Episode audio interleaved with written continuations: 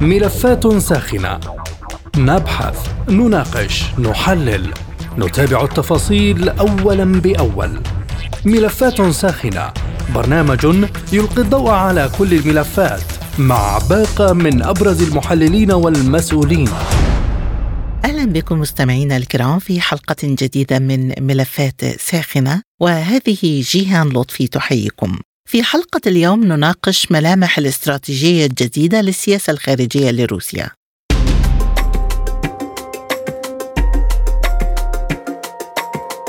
وقع الرئيس الروسي فلاديمير بوتين الجمعة مرسوما يحدد فيه الاستراتيجية الجديدة للسياسة الخارجية لروسيا تعتبر الوثيقة الولايات المتحدة الأمريكية المصدر الأساسي للسياسة المعادية لروسيا وأكبر تهديد يواجه العالم وتطور البشرية وسوف تستخدم روسيا القوة لصد ومنع أي هجوم مسلح ضدها أو ضد أي من حلفائها.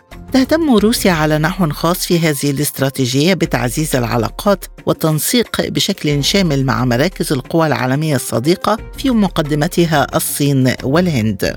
وينص المفهوم الجديد للسياسة الخارجية لروسيا على توجيه أولوية اهتمامها إلى تطوير التعاون الشامل والقائم على الثقة مع العالم الإسلامي. كما ستولي اهتماما لتشكيل بنية شاملة مستدامة للأمن والتعاون الإقليميين في الشرق الأوسط وشمال إفريقيا على أساس توحيد إمكانات جميع الدول والاتحادات القائمة بين دول المنطقة بما في ذلك جامعة الدول العربية ومجلس التعاون لدول الخليج. واعتبر وزير الخارجية الروسي سيرجي لافروف أن الاستراتيجية الجديدة تعكس واقعا سياسيا جديدا ومتغيرات جيوسياسية وتطورات ثورية في العالم. حول ملامح الاستراتيجية الروسية الجديدة للسياسة الخارجية تدور نقاشاتنا في ملف اليوم من ملفات ساخنة. البداية من موسكو ومعنا عبر الهاتف الدكتور سمير أيوب الباحث السياسي. مرحبا بك معنا عبر أثير سبوتنيك. وبداية ما هي ملامح الاستراتيجية الجديدة؟ وكيف ستحدث تحولا ثوريا على حد تعبير وزير الخارجية؟ أهلا وسهلا بكم صباح الخير لكم ولمستمعيكم الكرام. هذه الاستراتيجية الروسية الجديدة هي تأتي ليس فقط من أجل منطقة الشرق الأوسط أو تعتمد على منطقة الشرق الأوسط وإنما هي تأتي في كافة المجالات وفي كل أنحاء العالم. نلاحظ أنها ركزت على أمريكا اللاتينية وعلى أفريقيا ومنها الشرق الأوسط، لكن التركيز على منطقة الشرق الأوسط التي تريد روسيا تمتين العلاقات بها تأتي نتيجة الأهمية الكبرى التي يمكن أن تكون مناسبة لروسيا وأيضا مناسبة لدول الشرق الأوسط. نلاحظ هذه الاستراتيجية مبنية على أساس أن العالم بدأ يتغير من سياسة القطب الواحد إلى سياسة متعددة الأقطاب. لهذا السبب يمكن أن نقول أن العلاقات الروسية مع دول الشرق الأوسط هي كانت جيدة في الماضي. لكن الآن تريد روسيا تطوير هذه العلاقة مع هذه الدول نظرا لعلاقاتها السيئة مع الغرب ومع الدول الأوروبية مع الولايات المتحدة الأمريكية. الاتجاه الروسي الآن باتجاه منطقة الشرق الأوسط يؤكد أن هذا الاهتمام يمكن أن يؤدي إلى منفعة في المصالح المشتركة لكلا الطرفين، لهذا السبب عندما تركز روسيا علاقاتها مع إيران وتزيد التحالفات وتزيد الشراكات الاستراتيجية في كافة المجالات معها ومع أيضا المملكة العربية السعودية ومع الجمهورية العربية السورية، هذا يؤدي إلى تقوية مواقف هذه الدول، وعندما تقوى مواقف هذه الدول بتقدير أيضا يقوى الموقف الروسي، لأن هذه الدول كانت تنتظر دائما تغير جذري في المواقف العالمية وفي السياسة السياسة العالمية التي كانت سابقا مستفردة بها الولايات المتحدة الأمريكية، الآن نتيجة للظروف الحالية وبعد العملية العسكرية الروسية الخاصة في أوكرانيا يبدو أن العالم انقسم إلى قسمين، قسم لا يزال يؤيد الولايات المتحدة الأمريكية في البقاء في سياستها التي كانت تتبعها وأبرز من يؤيدها هم الدول الغربية وهم في حلف واحد حلف الناتو وبعض الدول في العالم التي لا تزال تتخوف من التمرد على السياسة الأمريكية، وهناك حلف آخر آخر. يمكن أن يكون الحلف الأقوى اقتصاديا والحلف الأقوى سكانيا ويمكن أن يصبح يعني الموازي عسكريا للولايات المتحدة الأمريكية في حال تمكن من توحيد المواقف وإقامة تحالفات تؤدي إلى الدفاع عن أمنه وردع أي أخطار يمكن أن يتعرض لها، يعني استراتيجية روسيا لا تقوم على بناء أحلاف عسكرية تكون هذه الأحلاف عدوانية أو تريد الاحتلال أو المواجهة مع الولايات المتحدة الأمريكية، وإنما الأساس في الاستراتيجية الروسية هو الرادع والدفاع، لهذا السبب كلما كانت علاقات روسيا جيدة مع دول الشرق الأوسط بتقديري هذا يمكن أن يخفف التوتر في هذه المنطقة ويعطي نتائج إيجابية في إطار تحسين العلاقات بين دول المنطقة لأنه في حال كانت العلاقات جيدة. هذا من مصلحة روسيا. ولاحظنا الترحيب الروسي الكبير يعني في الفترة الأخيرة بعد الاتفاق السعودي الإيراني وأيضا محاولة الصين لعب دور إيجابي في هذه المنطقة ونعلم أن دور الصين ودور روسيا هو دور متمم كل طرف للآخر. كل هذا يأتي في إطار مواجهة سياسة الولايات المتحدة الأمريكية. الآن دول الشرق الأوسط تعيش حالة من التوتر الاقتصادي أو المشاكل الاقتصادية وهي بحاجة إلى إعادة بناء هذا الاقتصاد وليس فقط بناءه وإنما تطويره. إذا وبالحديث عن هذه النقطة كيف يستفيد صانع القرار في الشرق الأوسط من البند الخاص بتعزيز العلاقات مع العالم الإسلامي في استراتيجية روسيا الجديدة وما هي حدود الشراكة في المرحلة القادمة؟ حتى الآن كما يظهر العلاقة تركز بشكل كبير على المجال الاقتصادي ومجالات التنمية، كما قلت دول الشرق الأوسط بحاجة ماسة إلى تطوير كل البنى التحتية بما فيها التنمية، وهي بحاجة إلى دول كبرى يمكن أن تعتمد عليها وتثق بها، يعني أهم شيء في هذه الاستراتيجية الروسية هي الثقة بالدول الأخرى وثقة الدول الأخرى بروسيا وبالصين، لأن نلاحظ أن كل العلاقات أصبحت تبنى الآن على الثقة المتبادلة متبادله بين الدول التي تأتي بالمنفعة يعني لمصالح كلا الطرفين، لذلك نعم يعني الدول العربية أو دول الشرق الأوسط بشكل عام هي بحاجة إلى تقوية مواقفها، تقوية اقتصادها، وتقوية الاقتصاد يؤدي إلى استقرار سياسي وإلى استقرار العلاقات في هذه يعني بين هذه الدول من جهة ومن جهة أخرى يمكن أن يزيد هذه الدول من تأثيرها على الساحة العالمية وهذا يفيد روسيا وأيضا هي تستفيد من روسيا. هذه استراتيجية لها فوائد كبيرة لكلا الطرفين في المستقبل في حال نجحت واستمرت على نفس السياق الذي نراه الآن يعني مهما كانت العلاقات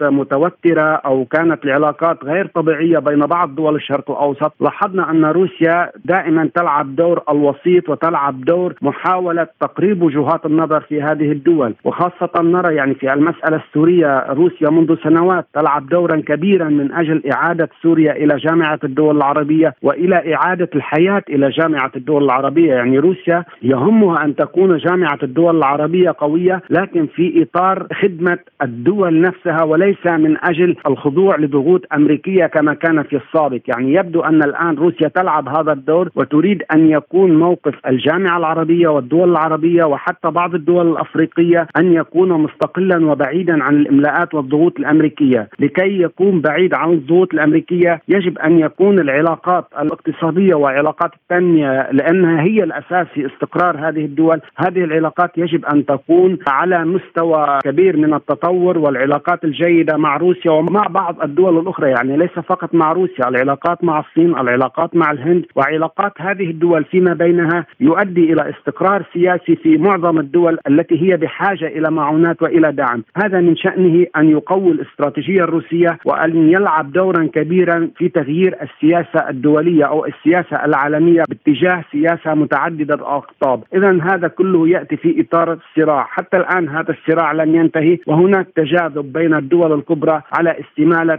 العديد من دول العالم، الاستراتيجية الروسية مبنية على استمالة هذه الدول من خلال الدعم الاقتصادي من خلال العمل على تهدئة المشاكل السياسية على إعادة العلاقات بين معظم هذه الدول عكس ما تقوم به الولايات المتحدة إذ أن سياستها تعتمد على إشعال الفتن على إشعال الحروب إما بين الدول أو حروب داخلية إما عن طريق ما تسمى الثورات الملونة أو ما سمي بالشرق الأوسط بالربيع العربي أو عن طريق فرض عقوبات اقتصادية لإخضاع هذه الدول. اذا هنا الفرق. هناك حلف روسي صيني أساسه روسيا والصين يعتمد على مساعدة هذه الدول للخروج من مشاكلها. بينما الولايات المتحدة الأمريكية تحاول استغلال هذه الأوضاع وفرض شروط من أجل مساعدة هذه الدول، الشروط طبيعي أن تكون هذه الدول مؤيدة لسياسة الولايات المتحدة الأمريكية وتخضع لكل املاءاتها.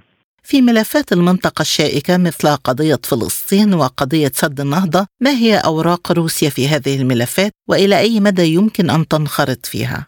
يعني روسيا يمكن أن تلعب دورا كبيرا في القضية الفلسطينية منذ عهد الاتحاد السوفيتي وحتى اليوم روسيا لم تغير موقفها. يعني دائما روسيا مع الحل العادل لهذه القضية أي حل الدولتين مع قيام دولة فلسطينية مستقلة مع رفض الاستيطان مع المطالبة بعودة اللاجئين الفلسطينيين وحفظ أمن دول كل المنطقة. هذا ما يميزها عن الموقف الأمريكي. أيضا روسيا تطالب دائما بأن تكون الحلول عبر مجلس الأمن الدولي عبر مؤتمرات دولية لتكن هناك دول تضمن أي سلام يمكن أن يكون في المستقبل. بينما الولايات المتحدة الأمريكية نعلم دائما أنها كما قلت أيضا تحاول الاستفراد وأن تكون هي الوحيدة في هذه المسألة، لذلك الدور الروسي يحظى بتأييد كبير في معظم الدول العربية، يعني حتى الموقف الروسي نراه متقدم على بعض مواقف الدول العربية فيما يخص مسألة القضية الفلسطينية، لذلك نعم روسيا لديها القدرة ولديها الأساس للعب هذا الدور، خاصة لديها علاقات يعني مع إسرائيل ولديها علاقات أيضا مع الدول العربية، لذلك يمكن أن تكون هذه العلاقات التي تربط إسرائيل بالطرفين أن تعطي روسيا دورا مهما تلعبه في حل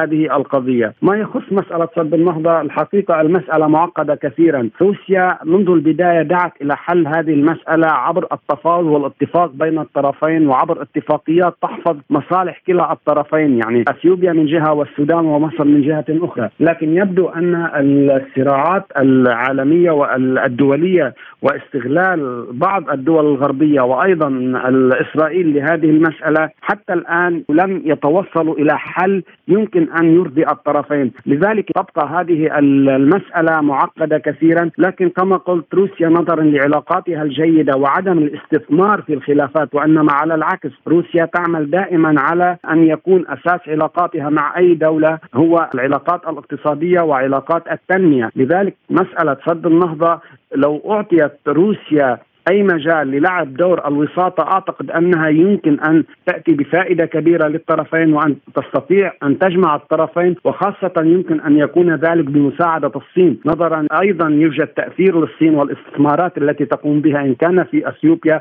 أو في بعض الدول الأخرى، اذا هنا بحاجة الموقف الروسي لتنسيق مع الصين لمواجهة الولايات المتحدة الأمريكية لحل مسألة قضية سد النهضة، لأن هذه المسألة لا تزال معقدة وحتى الآن لم تجد طريقها إلى الحل، لذلك يبقى الخطر موجود إما صدام أو إلى يعني توتر في العلاقات بين هذه الدول، يمكن أن يعرقل وجهات النظر الروسية والصينية في التمدد في هذه المنطقة ومواجهة الولايات المتحدة الأمريكية. الاقتصاد محور مهم أيضا في الاستراتيجية الجديدة برأيك في ظل شراسة الولايات المتحدة في حماية الدولار ودوره في الاقتصاد العالمي ما هي فرص الخروج من دائرة هيمنة الدولار في ظل الاستراتيجية الجديدة لروسيا؟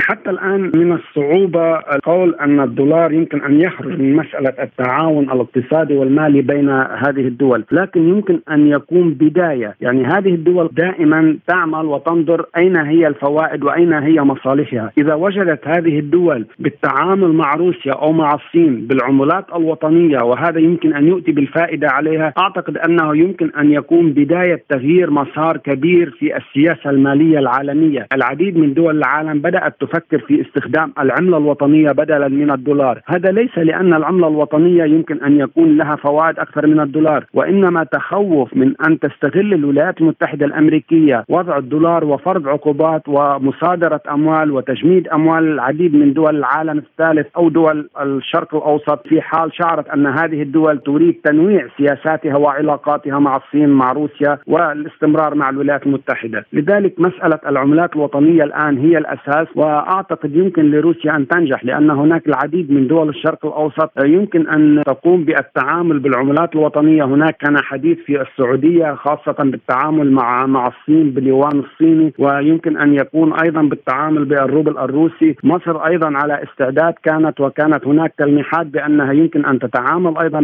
بالروبل الروسي، لذلك هذه مسألة صحيح حتى الآن ليست يعني أساسية في هذه الاستراتيجية في المرحلة الحالية لكن في المستقبل. نعم يمكن أن تحدث ثورة كبيرة في حال استطاعت هذه الدول التغلب على الضغوط الأمريكية واستطاعت أن تغير بالتعامل المالي العالمي، هذا يمكن أن يكون أساسا كبير لبناء تحالفات اقتصادية بين هذه الدول. تكون المنفعة للجميع وليس لطرف على حساب طرف آخر.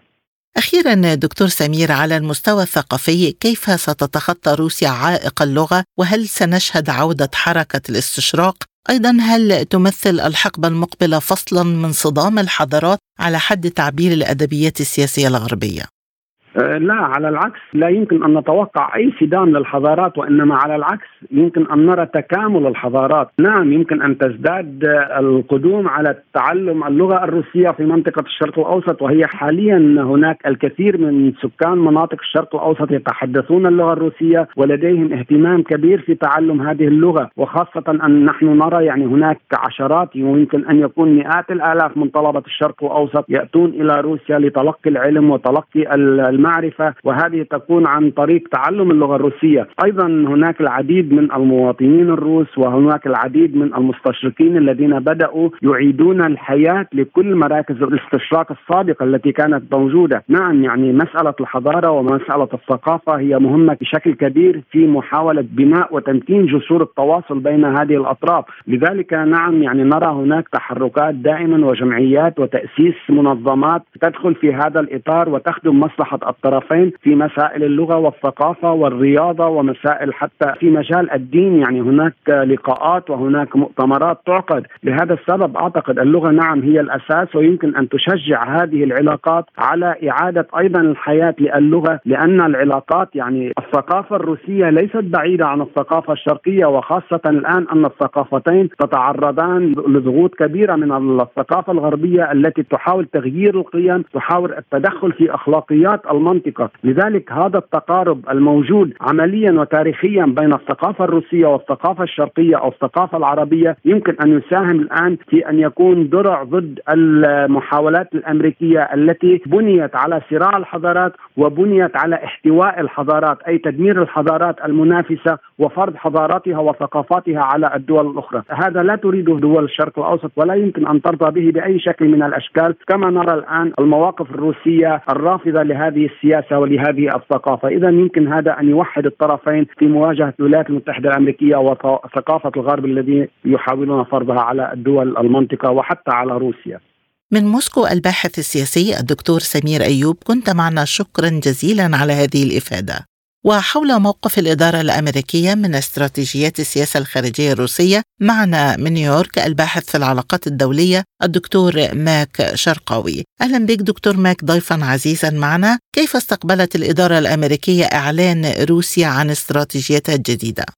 هو لم يصدر إلى الآن تصريح رسمي ردا على تصريح الرئيس فلاديمير بوتين في المفهوم الجديد للسياسه الخارجية الروسية وتصريح قوي بالتأكيد. ولكن بالتأكيد أنا بعتقد أن سوف تكون هناك ردود أفعال لأن تصريحات الرئيس بوتين صنفت أن الولايات المتحدة الأمريكية هي العدو الأساسي والوجودي وجود روسيا. وصنفت أوروبا أنها من الدول التي ممكن أن تهيئ لها بموجب هذه الاستراتيجية الفرصة لكي تتخلى عن سياساتها العدائية تجاه روسيا والجانب الآخر الدول الصديقة كيف تتعاون وتتفاعل مع روسيا في الفترة القادمة. وجعل من كلام الرئيس بوتين عندما قال هذه الاستراتيجية تعد كأساس عقائدي للتعامل في السياسة الخارجية في الفترة القادمة. فوجود العقيدة في التصريح ده بالتأكيد بيعطي نوع من التخوف من سوف تكون هناك صلابه من الجانب الروسي في تنفيذ هذه الاستراتيجية. وبالتأكيد التصنيف الذي تم تصنيف به الولايات المتحدة الأمريكية والغرب بالتأكيد مقلق إلى واشنطن وأيضا إلى الغرب أيضا. فبالتأكيد أوروبا آه، لازالت متخوفة من الموقف الروسي خاصة بعد يعني توقف الغاز وأدخل الدول الأوروبية في معادلة صعبة بالتأكيد لا يريد أن تتكرر في الشتاء القادم. بالحديث عن أوروبا دكتور ماك ما هو تقييم حضرتك لإعلان روسيا عدم العداء للغرب وإخراج أوروبا من معادلة خلافاتها مع واشنطن؟ هل يمكن أن تستفيد أوروبا من هذا الاتجاه؟ فهو بالتأكيد أوروبا سوف تستفيد من هذا الجانب وأيضا روسيا سوف تستفيد من هذا الجانب لأن الرئيس بوتين حاول من قبل الانضمام إلى الاتحاد الأوروبي وقوبل طلبه بالرفض بل طلب الانضمام إلى حلف الناتو وقوبل طلبه بالرفض. فأعتقد أن الرئيس بوتين أراد بعد أن وصل ببلاده أن تخرج من أزمة انتهاء حقبة الاتحاد السوفيتي وتفكك الاتحاد إلى أن يصل مرة أخرى بروسيا إلى روسيا القويه خلال فترة وجيزة ثمان سنوات تقريبا وصلت روسيا إلى مرتبة مهمة في العالم. أصبحت نمرة اثنين في إنتاج السلاح وأصبحت بالتأكيد قطب من الأقطاب اللي النهارده يرى الكثير من الدول المتأرجحة ما بين الغرب والمعسكر الجديد التي أعتقد يتم إنشاؤه الآن ما بين روسيا والصين والهند ودول أخرى تنضم إليهم. أعتقد هناك بالتأكيد فرصة للأوروبيين أن يخرجوا من الأزمة التي يمكن أن تطول يمكن أن تستغرق 2023 يمكن أن تستغرق ما بعد 2023 فهي فرصة بالتأكيد للجانبين وإن كانت بالأفضل سوف تعود بالنفع أكثر على الجانب الروسي والرئيس فلاديمير بوتين بالحديث عن هذا التكتل الإعلان عن نهاية القطبية الأحادية والاصطفاف إلى جانب الصين والهند من قبل روسيا هل يمثل هذا خط البداية لنظام عالمي جديد برأيك؟ الموضوع بلا شك أساسه الاقتصاد والمال. فالمنافسة الآن على من يتزعم المال ويتزعم الاقتصاد في العالم. وهذا ما يؤرق بالتأكيد الولايات المتحدة الأمريكية. والذي سوف يكون المعول الكبير في هدم الحائط الذي يفصلنا عن الحرب العالميه الثالثة هو الدولار الأمريكي والسيطرة الأمريكية والهيمنة الأمريكية على النظام المصرفي العالمي وعلى الاقتصاد العالمي. فما يحدث الآن استخدام العملات المحلية واستخدام عملات أخرى غير الدولار في التعامل بين الدول وبالتأكيد يؤرق كثيرا واشنطن بل ينذر بأن لابد أن يكون هناك حل لهذا الأمر. ولو افتكرنا الحرب العالمية الثانية قامت ليه؟ عليها برضه بنفس الأسباب. فأعتقد أن سوف ندخل إلى هذا الصراع اجلا أو عاجلا. فالتكتل تكون بالفعل ما بين روسيا والصين والهند. مجموعة البريكس يعني بينضم إليهم البرازيل وبينضم إليهم جنوب أفريقيا. وهناك دول كثيرة مدعوة للانضمام. في بريكس في الفترة القادمة ويمكن أن يكون هناك العملة الجديدة للبريكس التي يمكن أن تتعامل بها دول أيضا إذا ما كانت هي عضوة في بنك التنمية لهذه المجموعة فأعتقد الأمور تدفعنا إلى المواجهة وإن كان أنا بعتقد أن الصراع هو على المال والاقتصاد وبالتأكيد من خلال الزعامة للمال والاقتصاد يمكن أن ننزلق إلى حرب عالمية ثالثه. الاستراتيجية الجديدة لروسيا تتضمن منع الاعتداء ومفهوم الردع هل انتهت فرص تجديد معاهدات ستارت برأيك؟ أعتقد يعني, يعني ما لا يمكن أن نفكر أنه يمكن الرجوع مرة أخرى بعجله الزمن إلى الوراء لعشر سنوات ماضية وتوقيع المعاهدات واحد ستارت واحد واثنين وثلاثة. وإن كانت واحد واثنين خلاص انتهوا وكان الأمل هو في ثلاثة إنها بالتأكيد يعني الرؤوس النووية ونشرها و... ولكن عندما تبدأ الولايات المتحدة الأمريكية بتحويل أستراليا إلى دولة نووية وعندما يعلن الرئيس بوتين إنه سوف يمد بيلاروسيا بأسلحة استراتيجية نووية تكتيكية عفوا مش استراتيجية أسلحة نووية تكتيكية. فنحن نتكلم الآن أن مفهوم الردع هنا هو مفهوم أصبح أوسع من الماضي. زمان كانت إذا تعرضت روسيا أو الدولة النووية إلى تهديد وجودي لفنائها تستخدم هذا السلاح فهو سلاح للردع. ولكن النهارده عندما استخدم الرئيس بوتين التهديد باللجوء إلى الأسلحة النووية تقريبا خمس مرات. اخرها يعني نشر الأسلحة النووية في بيلاروسيا بالتأكيد ده بيديني انطباع إن لا يمكن الدخول مرة أخرى في معاهدات على شاكلة ستارت. ومنع الانتشار النووي أعتقد يمكن أن ينفلت العقد في ليلة وضحاها ويحدث ما لا يحمد عقباه. وبالتأكيد نتمنى أن يجلس العقلاء ونصل إلى الحل لهذا الموقف وألا ندخل في الاضطرار إلى كتابة نهاية القصة. الاستراتيجية الجديدة أيضا روسيا تعتبر العالم الإسلامي صديقا وستسعى لتعزيز التعاون معه. كيف سيؤثر ذلك على محاولات واشنطن إعادة الارتباط بالشرق الأوسط بعد انسحابها في كثير من الملفات؟ انسحاب الولايات المتحدة الأمريكية في كثير من الملفات في الشرق الأوسط؟ بالتأكيد خلق فراغات انتهزتها روسيا والصين. لو نجد النهارده العلاقات الروسية مع منطقة الشرق الأوسط والعالم الإسلامي أفضل كثيرا مما كانت عليه في العقدين الماضيين. أيضا الصين ولو شفنا الاستقبال الذي استقبل به الرئيس شي حتى قيل عنه استقبالا ترامبيا زي الحفاوة التي استقبل بها ترامب في زيارته في مايو 2017 للمملكة العربية السعودية. تم استقبال الرئيس شي بنفس الحفاوة. بل وكانت هناك ثلاثة قمم صينية قمة صينية سعودية قمة صينية خليجية قمة صينية عربية. فأعتقد أن الولايات المتحدة الأمريكية تفقد الكثير من المراكز مع حلفائها الاستراتيجيين في المنطقة ويملأ هذه المراكز النهارده روسيا والصين. فالمثال الذي أعطته دول الشرق الأوسط وعلى رأسها الترويكا العربية مصر والإمارات والمملكة العربية السعودية من الحيادية في الحرب الروسيه الأوكرانية وأن تقف على مسافة واحدة من كافة الأطراف. بالتأكيد في بداية الأمر أزعج واشنطن ولكنها اضطرت إلى التعامل مع هذا الأمر. لم يتم توقيع عقوبات على الثلاثة الدول اللي ذكرتهم بسبب إنها لم تطبق العقوبات الثنائية التي اتخذت من الولايات المتحدة الأمريكية والغرب ضد روسيا وكانت التصريحات لن نطبق إلا العقوبات الأممية إذا ما صدرت آه، ضد دولة. هذا الموقف بالتأكيد شجع على نمو علاقات أكثر نضجا ما بين روسيا والصين وبين دول المنطقة قائمة على التعاون وقائمة على الشراكات ما بين روسيا والصين وما بين هذه الدول ونجد علاقة ما بين الصين وما بين إيران واتفاقية التعامل التبادل التجاري على مدار 20 سنة بمبلغ ضخم تقريبا 400 مليار دولار أسفر عن إيه؟ أسفر إن الصين أصبحت وسيط ما بين المملكه العربيه السعوديه وبين إيران ودخلنا في مرحلة سلام سوف تطبق خلال الشهرين القادمين يمكن أن تحل مشكلة استعصت على أربعة عقود منذ الثورة الإسلامية في 79 1979 في ايران نجد أن هناك تغييرات في جيوغرافية المكان فالمراكز التي فقدتها الولايات المتحدة الأمريكية من الصعب بل أعتقد أنه من المستحيل أن تستعيدها مرة أخرى. إفريقيا ساحه التنافس الدولي بين العديد من القوى نرى روسيا والصين والولايات المتحدة وأيضا هناك قوى إفريقية منها مصر. برأيك أي من هذه القوى مرشح للفوز بالنفوذ في القارة السمراء؟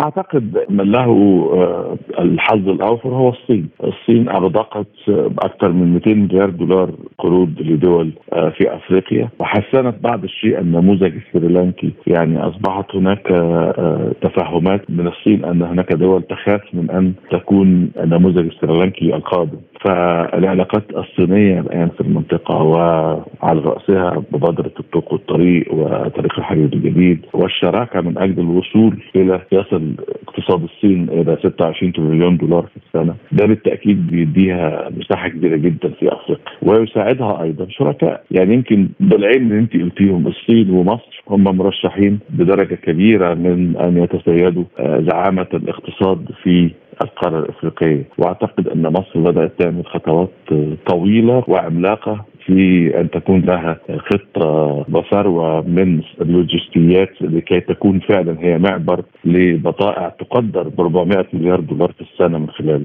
مصر. وأيضا هناك بعض الصناعات بدأت يتم توطينها في مصر حتى لا يتم إرسال بضائع من الصين إلى أفريقيا فتم تصنيعها في مصر وضخها إلى السوق الأفريقي وأولها كانت مصنع الهواتف المحمولة. والنهاردة بنتكلم في مصانع للمواسير أيضا باستثمارات تقريبا 2 مليار دولار من الصين. وأيضا هناك بعض الحديث أن الصين يمكن أن تعفي مصر من الديون الصينية وهو بالتأكيد حل من حلول كثيرة يمكن أن تؤتي نفعا كبيرا للاقتصاد المصري. فهي الشراكة والتحالف والتفهمات. فبتهيألي أن الصين ومصر هم المؤهلين لزعامه الاقتصاد في القاره الافريقيه في الفترة القادمة. بحديثي إلى الدكتور ماك شرقاوي نكون قد وصلنا إلى ختام حلقة اليوم من ملفات ساخنة. للمزيد. زوروا موقعنا على الإنترنت سبوتنيك دوت إي مستمعينا بهذا نصل وإياكم إلى نهاية هذه الحلقة من برنامج ملفات ساخنة. طابت أوقاتكم وإلى اللقاء.